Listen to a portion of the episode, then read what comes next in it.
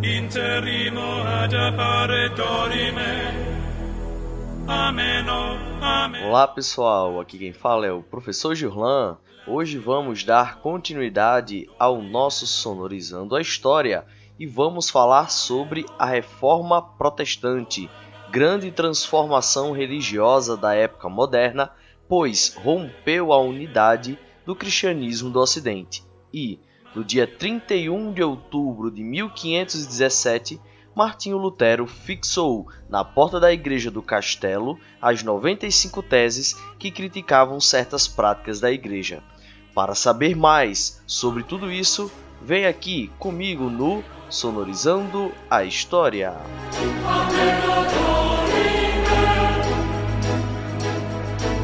Processo de centralização monárquica que dominava a Europa desde o final da Idade Média tornou tensa a relação entre reis e a igreja.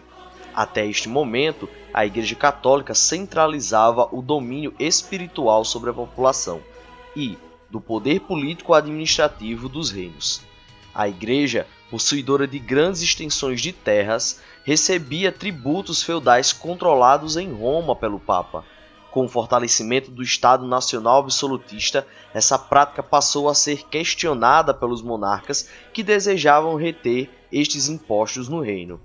Os camponeses também estavam descontentes com a Igreja.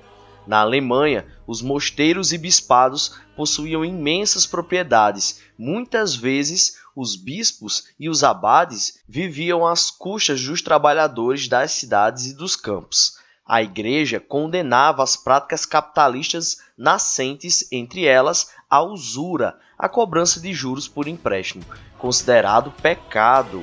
Defendia a comercialização sem o direito a lucro e o justo preço. Isto reduzia o poder de investimento da burguesia mercantil e manufatureira, causando rusgas entre esses dois grupos principais que dominavam a Europa dentro desse contexto. As críticas que a Igreja Católica passava a receber nesse contexto estavam ligados, por exemplo, a atos de hipocrisia. Por exemplo, eles passavam a criticar a usura e desconfiar do lucro, porém passavam a praticar um comércio de venda de bens eclesiásticos. Além de tudo isso, o clero fazia uso de sua autoridade para obter privilégios e venda de cargos na igreja era uma prática comum desde o fim da Idade Média.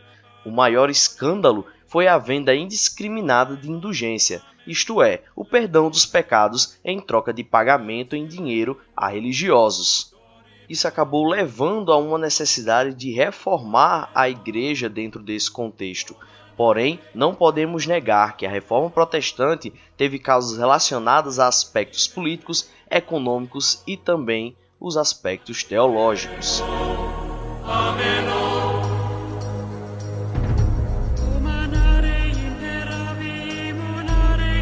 Antes de Martinho Lutero, é bom que a gente entenda que existiram figuras que são conhecidas como pré-reformadores dentro da Europa. Eles teceram críticas àquele contexto, à igreja na época.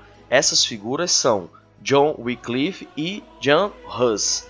O primeiro criticava o acúmulo de poder político e os desvios da igreja dos verdadeiros ensinamentos de Jesus. O segundo tecia críticas parecidas contra o enriquecimento da igreja e a venda de indulgências. Em relações também às questões políticas, existia uma série de reis, nobres e autoridades em geral que estavam interessados em romper o poder secular com o religioso. Isso significava que muitos viam o rompimento como uma forma de se consolidar ou de se assegurar mais do poder sem a necessidade de ter que se sujeitar a outra autoridade, nesse caso, o Papa. Nas questões econômicas, há que se destacar que, na região norte da Europa, havia uma insatisfação muito grande com a quantidade de impostos que deveriam ser repassados para a Igreja. Tal questão intensificava-se com um contexto em que a Península Itálica e Ibérica estavam em franco desenvolvimento e enriquecimento.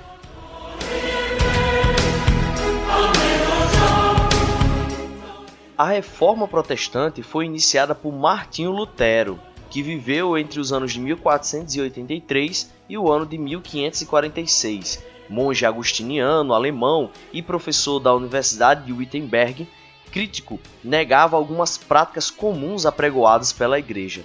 Em 1517, revoltado com a venda de indulgências realizadas pelo dominicano João Tetzel, Lutero escreveu um documento com 95 pontos criticando a Igreja e o próprio Papa.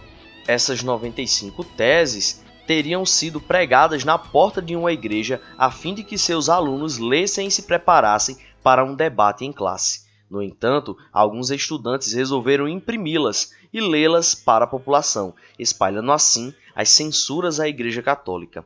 Em 1520, o Papa Leão X redigiu uma bula condenando Lutero e exigindo sua retratação. Lutero queimou a bula em público e agravou a situação. Em 1521, o imperador Carlos V convocou uma assembleia chamada de Dieta de Worms, na qual o monge foi considerado herege. Acolhido por parte da nobreza alemã, se refugiou no castelo de Wattenburg. Ali se dedicou à tradução da Bíblia do latim para o alemão e a desenvolver os princípios da nova religião. Em 1530, a Confissão de Augsburg, escrita pelo seu discípulo, fundamentou a doutrina luterana. Seguiram-se as guerras religiosas que só foram concluídas em 1555 pela Paz de Augsburg. Este acordo determinava o princípio de que cada governante, dentro do Sacro Império, poderia escolher sua religião e a dos seus súditos. Porém, quais os princípios norteiam o pensamento geral do luteranismo? A construção teológica iniciada por Martinho Lutero deu origem a um princípio conhecido como cinco solas. Primeiro, sola fide, somente a fé. Segundo, sola scriptura, somente a escritura. Terceiro, solus Christus, somente Cristo. Quarto, sola gratia, somente a graça. E quinto, soli deo gloria, glória somente a Deus. Esses cinco princípios acabaram se espalhando com rapidez pela Europa, principalmente por causa da imprensa, criada em 1430 por Johann Gutenberg, que permitia a cópia e a impressão de livros em uma velocidade inédita para a época. Com isso, os ideais de Lutero propagaram-se para conquistar seguidores por toda a Europa. O protestantismo acabou se alastrando de diversas formas em determinados contextos. Por exemplo, como já citado, no Sacro Império Romano houve a liderança de Martinho Lutero, Porém, na França e na Holanda, os princípios de Lutero foram ampliados por João Calvino. Na Inglaterra, conflitos entre o rei e a igreja deram origem ao anglicanismo.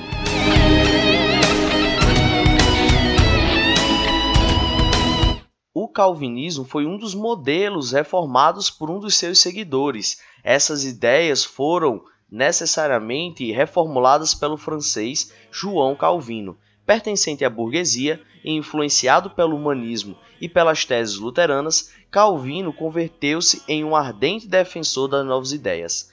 Escreveu a Instituição da Religião Cristã, que veio a ser o catecismo dos calvinistas. Perseguido, refugiou-se em Genebra, na Suíça, onde a reforma havia sido adotada. Dinamizou o movimento reformista através de novos princípios, completando e ampliando a doutrina luterana determinou que não houvesse nenhuma imagem nas igrejas, nem sacerdotes paramentados. A Bíblia era a base da religião, não sendo necessária sequer a existência de um clero regular. Para Calvino, a salvação não dependia dos fiéis, e sim de Deus, que escolhe as pessoas que deverão ser salvas, a doutrina da predestinação. O calvinismo expandiu-se rapidamente por toda a Europa, mais do que o luteranismo, acabou atingindo os Países Baixos e a Dinamarca, além da Escócia, cujos seguidores foram chamados de presbiterianos, na França, huguenotes e na Inglaterra, puritanos.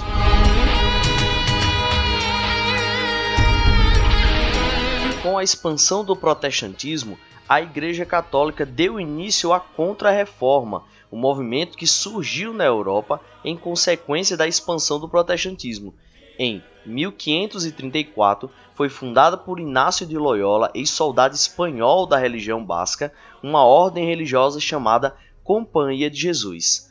Organizada de acordo com o modelo militar, a companhia formava seus membros, os jesuítas, como soldados de Cristo. Estes gozavam de confiança do Papa e buscavam combater o protestantismo por meio do ensino e expansão da fé católica.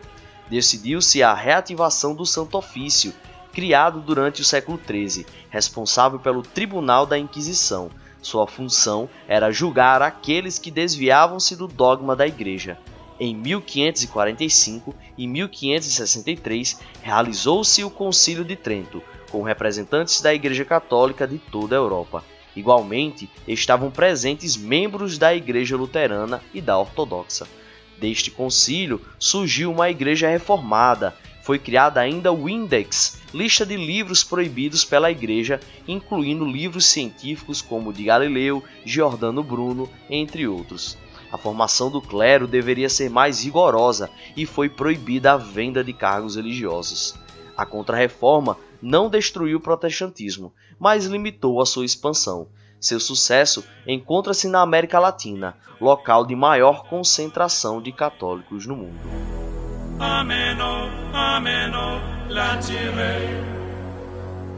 Então, galera, eu espero que vocês tenham curtido mais um Sonorizando a História. Agradeço a vocês que nos escutam cotidianamente a cada semana. Passem para todos que estão aí precisando manter os seus ritmos de estudo esse nosso podcast. Ele é gratuito para todos vocês. Então, galera, eu agradeço mais uma vez e até mais aqui no Sonorizando a História, o seu podcast de história rapidinha.